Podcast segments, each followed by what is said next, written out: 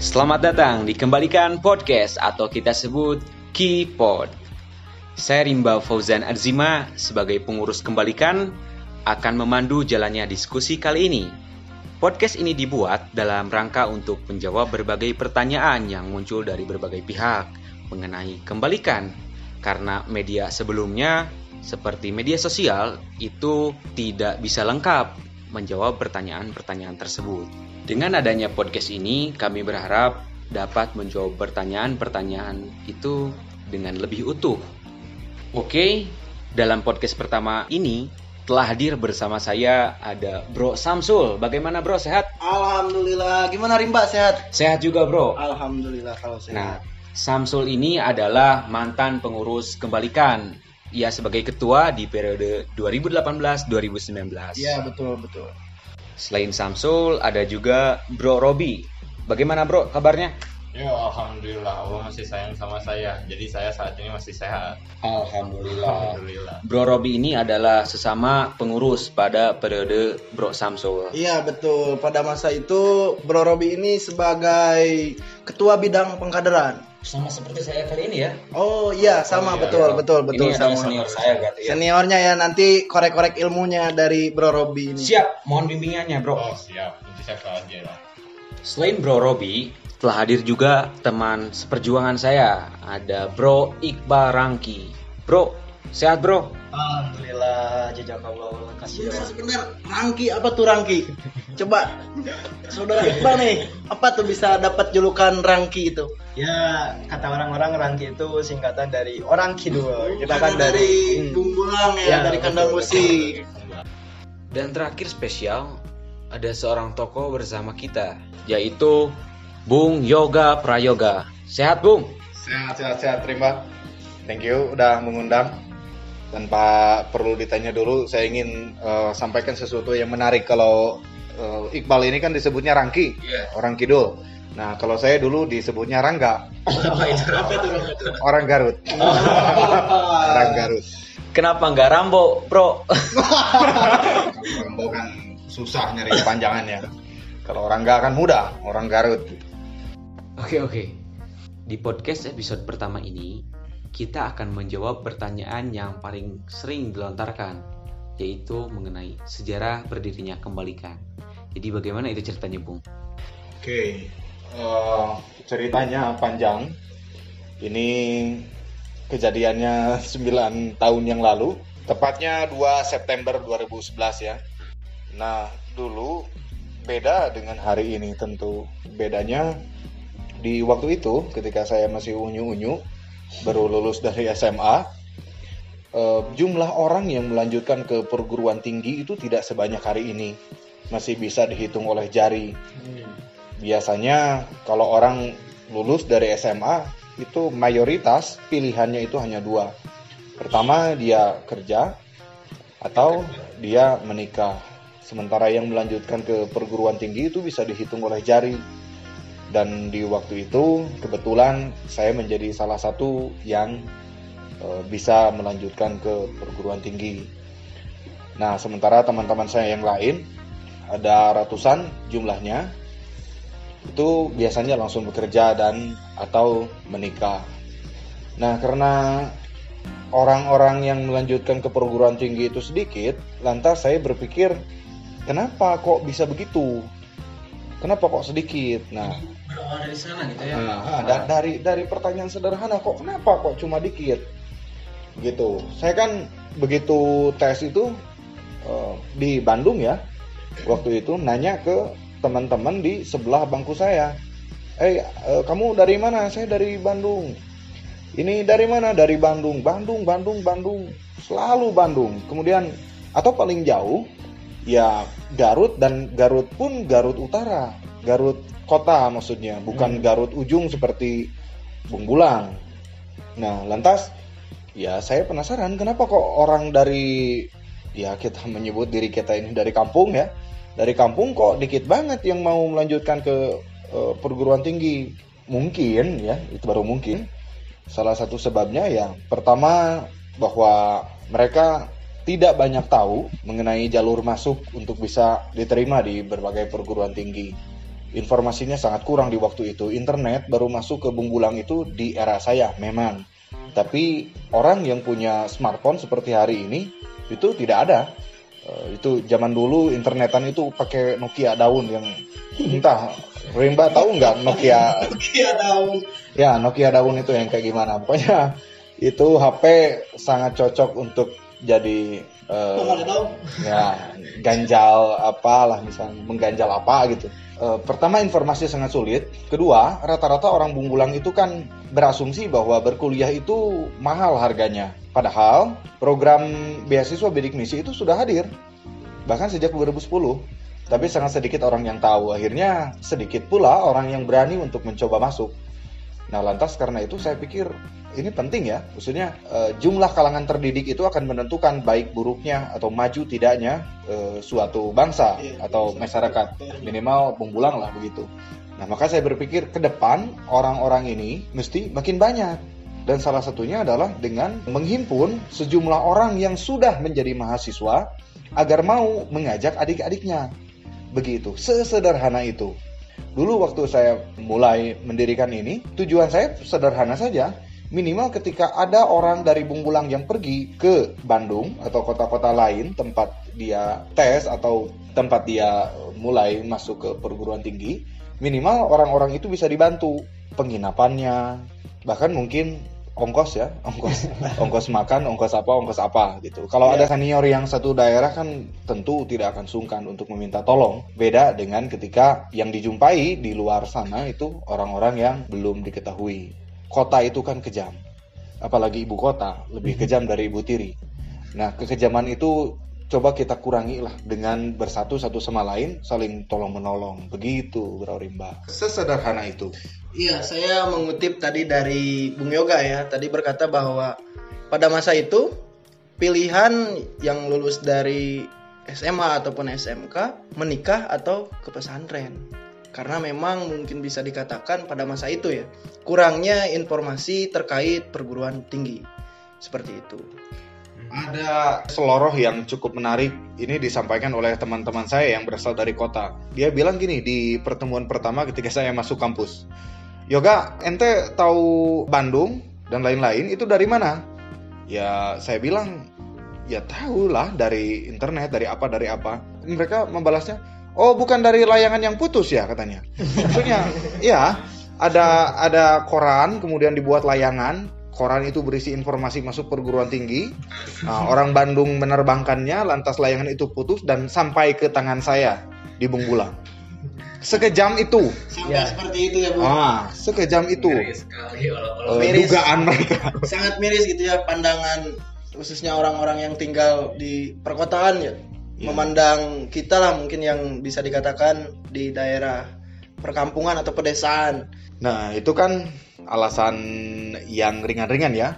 Kalau alasan yang berat banyak.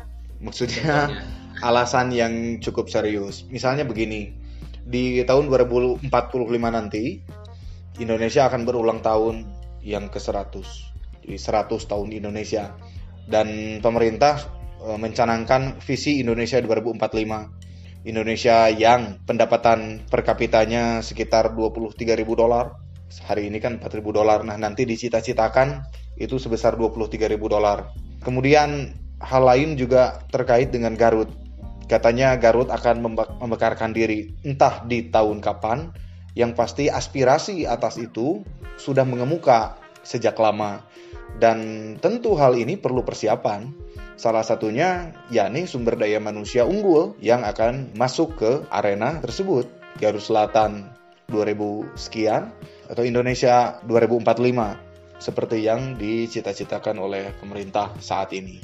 Nah, ini kan orientasi awalnya itu adalah untuk memperbanyak kalangan terdidik dari kandang wesi. Lantas jika sudah banyak, itu mau diapakan, Bung? Kalau sudah banyak mau diapakan, tentu banyak hal. E, misalnya begini, hari ini berbagai permasalahan di dunia itu diatasi tidak dengan satu rumpun keilmuan saja. Ada yang disebut pendekatan multidisipliner atau uh, transdisipliner. Artinya, beberapa disiplin keilmuan itu menggabungkan diri, berkolaborasi untuk mengatasi suatu persoalan. Nah, saya rasa ke depan ini penting untuk kandang wesi karena seiring berjalannya waktu tentu akan menghadapi banyak persoalan juga. Misalnya hari ini perkara mati lampu. Di Bunggulang kan sering kali mati lampu ya. Iya, betul. Bahkan betul. itu terjadi di tahun 2020 ketika rasio elektrifikasi nasional sudah mencapai 97% katanya begitu. Tapi Bung Bulang masih sering mati lampu dan itu membuat hubungan asmara saya kerap kali terganggu. Nah, dengan adanya Bro Samsul misalnya yang saat ini sedang berkuliah di jurusan Teknik Elektro, kemudian Rimba juga kan sedang jurusan apa? Politik ya. Ya, berhubungan dengan politik lah ya, paling tidak. Nah, saya harap ke depan itu kalian berdua bisa berkolaborasi mengatasi persoalan seringnya listrik mati di Bungbulang ini. Atau misalnya Bro Robi nih, Bro Robi ini kan jurusannya konversi energi. Nah, hari ini energi fosil itu kan sudah mulai sulit diperoleh. Atau kalaupun diperoleh itu mesti impor dari luar negeri. Dan mau tidak mau, bukan hanya Indonesia, seluruh dunia itu mesti beranjak ke energi bersih termasuk juga kandang besi di dalamnya. Mesti beralih ke energi bersih, bukan energi fosil yang tidak ramah lingkungan. Nah, ke depan tentu Bro Robi ini dengan keahliannya, kalau ia mampu berkolaborasi dengan berbagai pihak, tentu keilmuannya itu akan lebih bermanfaat. Seperti itu. Bagaimana rekan-rekan? Siap untuk itu? Selalu siap kalau saya karena memang tujuan saya kuliah untuk kembali kembali di sini dalam artian kembali ke rumah membangun di sana. Betul. Tapi ya dalam benak saya pertanyaan saya, kenapa kita mesti pulang gitu? Pulang dalam artian kenapa kita mesti peduli terhadap tanah kelahiran dan segala macam? Untuk saya ini pertanyaannya? Ya, untuk semua karena kan secara tidak langsung otoritas yang paling berwenang untuk mengurus kemajuan suatu wilayah dalam tanda kutip ya pemerintah itu sendiri. Kenapa kita sebagai mahasiswa harus ikut peduli gitu, terhadap kampung halaman di dalam sini tanah kelahiran. Oke, maksudnya kan bukan hanya mahasiswa ya yang saya inginkan suatu hari untuk bisa terjun pulang ke kandang musi itu bukan hanya mahasiswa. Anda-anda seiring waktu tentu akan menjadi warga negara seutuhnya, bukan hanya mahasiswa. Akan jadi bapak dari anak-anak, akan jadi suami dari istri, akan Ya. jadi menantu dari mertua. Nah, ketika itu terjadi, saya harap kawan-kawan lebih mengutamakan kampung halaman sendiri. Mengapa begitu? Banyak alasannya. Misalnya begini, ketika ada dua orang yang sedang mengalami kesulitan dalam hidup, si A kita kenal betul karena mungkin masih mempunyai hubungan kekerabatan. Sementara si B sama, dia juga sedang mengalami kesulitan, tapi dia sama sekali tidak mempunyai relasi kekerabatan, bahkan tidak kita kenal. Nah, kira-kira ketika hal itu terjadi, mana yang akan lebih kita dahulukan? Menolong orang yang kita kenal atau bahkan punya hubungan kekerabatan dengan kita atau menolong orang yang sama sekali tidak kita kenal. Ya, Tentunya ya orang yang kita kenal. Tentu. Orang kenal bahkan bisa jadi kerabat kita sendiri. Ya. Itu itu alami ya. Naluri manusia itu akan begitu, akan lebih mengutamakan lingkungan terdekatnya. Makanya sejak dulu sepanjang sejarah manusia itu berkelompok, mulai dari membentuk klan atau marga. Misalnya di Arab dulu membentuk kabilah-kabilah, ada kabilah Quraisy dan sebagainya. Nah, kemudian setelah beberapa kabilah bersatu, lantas menjadi suku, suku Arab lah, suku Sunda, suku Jawa dan sebagainya. Setelah suku-suku itu bersatu, kemudian menjadi bangsa, jadi bangsa Indonesia, jadi bangsa apa, bangsa apa, hingga kemudian ia menjadi warga dunia tanpa menanggalkan identitas lokalnya. Oh iya gitu. Tapi saya gitu memposisikan sebagai orang yang dari desa terus berkuliah ke kota secara tidak langsung tujuannya dipungkiri atau tidak yaitu untuk memperbaiki kehidupan saya pribadi gitu. Dalam artian dunia kerja. Saya berkuliah ke kota, harapannya nanti bisa kerja enak lah atau di kantor dan segala macam. Nah, sedangkan dikembalikan ini sendiri eh, orientasinya selain untuk memperbaiki kehidupan pribadi juga untuk memperbaiki ya tetangga lah dan segala macam. Nah, Nah, sebetulnya kepedulian itu tuh merupakan suatu pilihan, pilihan dalam artian ya kita bebas memilih untuk memperkaya diri sendiri dalam tanda kutip atau punya tambahan lebih untuk peduli terhadap sesama atau memang itu sesuatu yang tidak dapat dipisahkan. Jadi sebagai mahasiswa kita punya tanggung jawab juga untuk peduli terhadap sesama. Bagaimana? Sejatinya kepedulian itu sudah tidak perlu dipertanyakan lagi. Secara otomatis ketika orang masuk ke perguruan tinggi, dalam dirinya itu melekat tiga kewajiban, yakni Tridharma perguruan tinggi. Hmm. Saudara semua pasti pernah mendengar itu dari senior-senior di kampus. Iya. Yang pertama itu pendidikan, kemudian penelitian dan terakhir itu Pengabdian. pengabdian. Nah, pengabdian di sini apakah bekerja tanpa dibayar? Ya nggak begitu juga. Ya, tetap kita sebagai manusia mencari penghidupan, tapi sambil juga memberi dampak. Gitu. Jadi making money while making impact. Tapi kan persoalan ini, pengabdian ini tidak otomatis disadari oleh banyak orang, Ya. oleh semua yang masuk ke perguruan tinggi. Ada juga yang hanya sampai di urutan nomor dua, yakni penelitian tanpa melakukan pengabdian. Nah, pada akhirnya nanti orang-orang yang masuk ke perguruan tinggi, termasuk yang berasal dari kandang besi, itu akan terbagi ke dalam empat golongan. Golongan pertama itu tentu yang ia cerdas sekaligus peduli. Yang kedua itu cerdas tapi tidak peduli. Nah, yang ketiga itu peduli tapi kurang cerdas. Ya lumayan lah masih ada pedulinya. kurang cerdas kan bisa diasah, bisa dilatih. Nah, yang saya ngeri itu jangan sampai ini terjadi adalah mereka menjadi orang-orang yang tidak cerdas sekaligus juga tidak peduli. Nah, jangan sampai seperti itu. Minimal masuk ke kategori 2 atau 3 lah, jangan sampai kategori yang 4. Ya, tentu yang terbaik itu kategori 1. Berarti kepedulian yang dimanifestasikan dalam bentuk pengabdian itu sesuatu yang sudah melekat ya dalam diri mahasiswa. Ya, tentu. Sejak detik pertama ia menggunakan jas alma mater, seharusnya begitu. Lalu ini kan sudah hampir 9 tahun kembalikan berjalan. Bung Yoga sebagai seseorang yang membersamainya sejak awal, apakah puas dengan capaian-capaian sampai saat ini? Kalau dibilang puas, tentu tidak. Masih ada banyak harapan-harapan lain yang itu rasanya perlu waktu yang cukup lama untuk menggapainya. Tapi kalau dibandingkan dengan hari pertama ketika saya masih menjadi mahasiswa, tentu ada banyak kemajuan. Misalnya hari ini lulusan SMA itu mulai meningkat yang eh, melanjutkan ke perguruan tinggi. Ya contohnya hadirnya Samsul, hadirnya Rimba, hadirnya Robi, hadirnya Iqbal pun itu adalah bentuk kemajuan-kemajuan yang dimaksud. Dulu yang tergabung dikembalikan itu hanya berasal dari Garut atau Bandung, tapi hari ini sudah tersebar di banyak wilayah, banyak kota. Ada di Jakarta, ada di Yogyakarta, ada di Purwokerto, ada di Semarang, ada di Tasik, ada di Bogor, kemudian di kota atau kabupaten lainnya. Nah, dalam hal menambah jumlah kalangan terdidik mungkin sudah lumayan.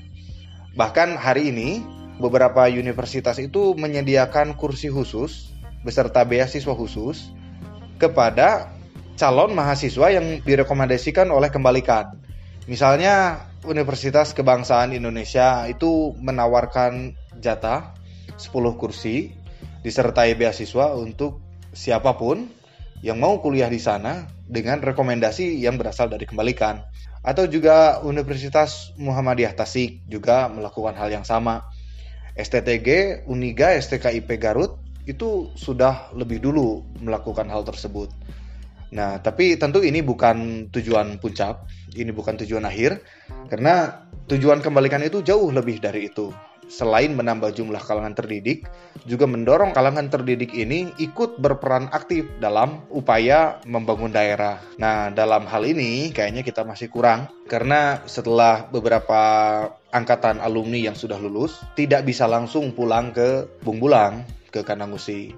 Nah, karena beragam alasan, terutama ekonomi, sampai saat ini lebih banyak yang bekerja di perkotaan. Tapi itu tidak masalah, karena yang dimaksud dengan pulang, yang dimaksud dengan mengabdi kepada kandang besi itu tidak harus selalu pulang secara fisik. Nah, bisa juga pulang secara psikis, secara emosional, dan lain hal. Misalnya Indonesia saja, banyak orang-orang Indonesia yang belajar di berbagai negara dan mereka itu tergabung dalam diaspora Indonesia. Nah, mereka memang tidak bisa hadir setiap hari di Indonesia, tapi satu yang pasti, yakni mereka selalu berupaya untuk memajukan Indonesia. Misalnya mereka melakukan remitensi atau pengiriman uang, tentu itu kursnya bukan rupiah, kursnya kurs negara tempat mereka tinggal, dan itu dibelanjakan di Indonesia. Lulusan kembalikan juga sudah mulai melakukan remitensi. Mereka bekerja di Jabodetabek atau bahkan ada yang di luar negeri dan mereka mentransfer uang bulanan kepada orang tuanya. Dan tentu itu akan memperkuat daya beli masyarakat di sana. Kemudian ada juga transfer ilmu pengetahuan dan teknologi. Beberapa hal yang dulu tidak ada di Bumbulang kini bisa hadir di Bumbulang dan itu salah satunya diupayakan oleh orang-orang yang merupakan lulusan dari kembalikan. Ternyata yang orientasi awalnya itu hanya untuk meningkatkan jumlah kalangan terdidik, sekarang menjadi jauh lebih luas ya, Bung. Yaitu untuk membangun daerah. Ya, membangun daerah. Jadi begini, teman-teman semua, orang di dunia ini berdasarkan kecerdasan dan kekayaannya itu kemudian terbagi ke dalam empat kelompok. Pertama, ya yang berprestasi dan kaya. Nah, orang-orang seperti ini sudah tidak perlu lagi kita pikirkan. Secara otomatis mereka akan hidup maju. Kemudian kategori yang kedua yakni mereka yang kaya tapi tidak berprestasi. Orang-orang seperti ini aman hidupnya sementara waktu hingga warisan dari orang tuanya habis. Nah, yang ketiga tentu yang berprestasi tapi berasal dari kalangan tidak mampu. Nah, hari ini dengan beragam beasiswa yang tersedia mereka bisa tertolong. Nah, yang patut kita perhatikan adalah mereka yang ketika masih bersekolah tidak berprestasi juga sekaligus berasal dari keluarga yang tidak mampu. Nah, orang-orang ini mesti ditolong, mesti dibantu oleh mereka yang lebih beruntung. Oleh kategori 1, kategori 2 atau kategori 3 tadi. Nah, sumber daya manusia itu kan terbagi ke dalam tiga kelompok. Pertama yang terdidik, misalnya dokter, kuasa hukum, atau apalah pekerjaan yang mewajibkan orang tersebut untuk belajar secara formal terlebih dahulu. Kemudian kategori kedua, yakni mereka yang terlatih. Nah, terlatih ini tidak mesti kuliah, dia bisa ikut pelatihan apa gitu, diklat apa. Nah, itu menjadi kalangan terlatih, mekanik misalnya. Atau pekerjaan-pekerjaan lain lah yang kalau di manajemen itu masuknya di tataran middle management. Nah, kemudian yang ketiga adalah kalangan yang tidak terdidik sekaligus tidak terlatih. Misalnya, mengangkut barang dari titik A ke titik B itu kan tidak perlu sekolah dulu dan tidak perlu pelatihan terlebih dahulu. Asalkan ia cukup makan banyak sehingga bugar tubuhnya, maka ia bisa melakukan pekerjaan itu. Nah, kalangan terakhir ini mesti dibantu oleh kalangan yang pertama dan kalangan yang kedua, kalangan terdidik dan atau kalangan yang terlatih. Kalau tidak bisa terdidik, minimal mereka menjadi orang-orang yang terlatih sehingga taraf hidupnya bisa meningkat. Ah, dari pemaparan tersebut dapat terlihat bahwa ada visi yang besar dari organisasi ini. Dan hal itu menuntut tanggung jawab dari kita semua untuk bekerja lebih keras, bekerja ekstra dalam mewujudkan visi tersebut tentunya. Ya, memang begitulah yang saya harapkan. Hari ini dari ratusan orang yang berasal dari kandang besi yang melanjutkan perguruan tinggi itu memang tidak seluruhnya tergabung dalam kembalikan. Tapi ke depan saya berharap makin banyak yang ikut bergabung. Kemudian tentu ini bukan hanya tanggung jawab kembalikan. Membangun kandang besi itu bukan hanya tanggung jawab mahasiswa, tapi tanggung jawab banyak pihak. Di luar sana sejak dulu ya ini kritik yang tidak pernah habis datang menghampiri kembalikan Katanya kembalikan bisa apa? Kan selalu ditanyakan hal itu. Nah, maka saya jawab bahwa kembalikan tentu belum berbuat banyak. Ya katakanlah kembalikan belum bisa berbuat apa-apalah begitu. Nah, karena memang organisasi ini masih berusia muda, baru 9 tahun berjalan, dan upaya yang kami tuju itu upaya-upaya yang besar yang itu tidak bisa dicapai dalam 1-2 tahun. Perlu beberapa dekade untuk mewujudkannya. Dan saya harap orang-orang di luar sana yang bertanya kembalikan bisa apa, itu tidak bersikap tertutup dalam arti ya hanya menyalahkan kembalikan. Ya kami tanya dong, ya Anda juga bisa melakukan apa? Saya harap ya yuk kita mari sama-sama bekerja sama, berkolaborasi untuk melakukan banyak hal. Nah selama ini kembalikan kan dikritik eksklusif katanya ya. Hanya menghimpun para mahasiswa hanya apa ya asik sendiri gitu. Sebenarnya kan tidak. Kita mengundang partisipasi dari sebanyak mungkin pihak di luar mahasiswa yang berasal dari Bumbulang, dari Kanawasi. Itu. Dari politisinya yuk kita kerjasama bikin suatu upaya politik demi kemajuan Bumbulang. Dari pengusahanya yuk kita kerjasama. Dari orang-orang biasanya yuk gitu. Kembalikan membuka diri. Sejak lama ada IG-nya kok, ada webnya kok. Kan kita terbuka. Nah tinggal pihak-pihak di luar sana menyambut ajakan dari kembalikan. Jadi terkait kritik-kritik yang tadi dilontarkan, saya pikir sudut pandangnya mesti dirubah. Jangan menilai kembalikan itu hari ini ketika anggotanya masih berstatus sebagai mahasiswa. Karena bergabung dikembalikan selama menjadi mahasiswa itu hanya wadah untuk menggembleng diri. Nah, untuk menaikkan kualitas sumber daya manusia agar makin canggih. Dengan rangka mempersiapkan. Nah, persiapan yang tadi. Nah, nilailah kinerja kembalikan dari kontribusi yang berhasil diberikan oleh para lulusannya. Hari ini masih sedikit, tapi besok lusa tentu akan bertambah. Semoga begitu. Jadi yang dilihatnya itu outputnya nanti, lulusan-lulusannya.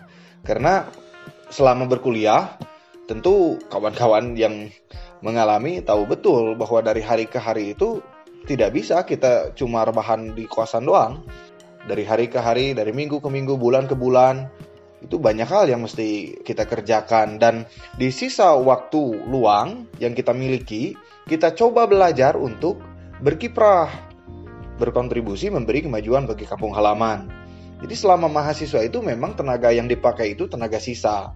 Beda ceritanya ketika orang-orang ini sudah lulus. Tentu tenaganya bisa ekstra meskipun nanti juga terganggu oleh istri mungkin Ya.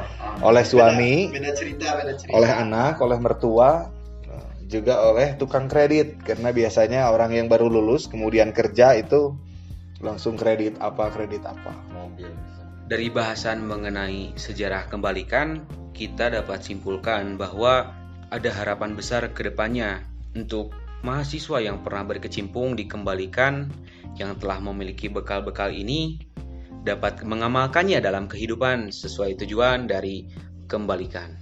Saya kira cukup untuk episode kali ini ya. Ya, ya. Siap. Terima Sudah kasih. terlalu panjang kita nih obrolan.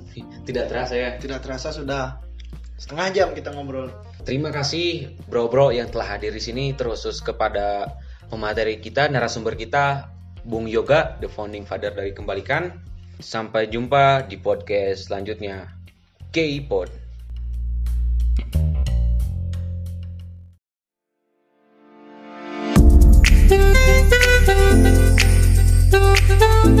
Thank you.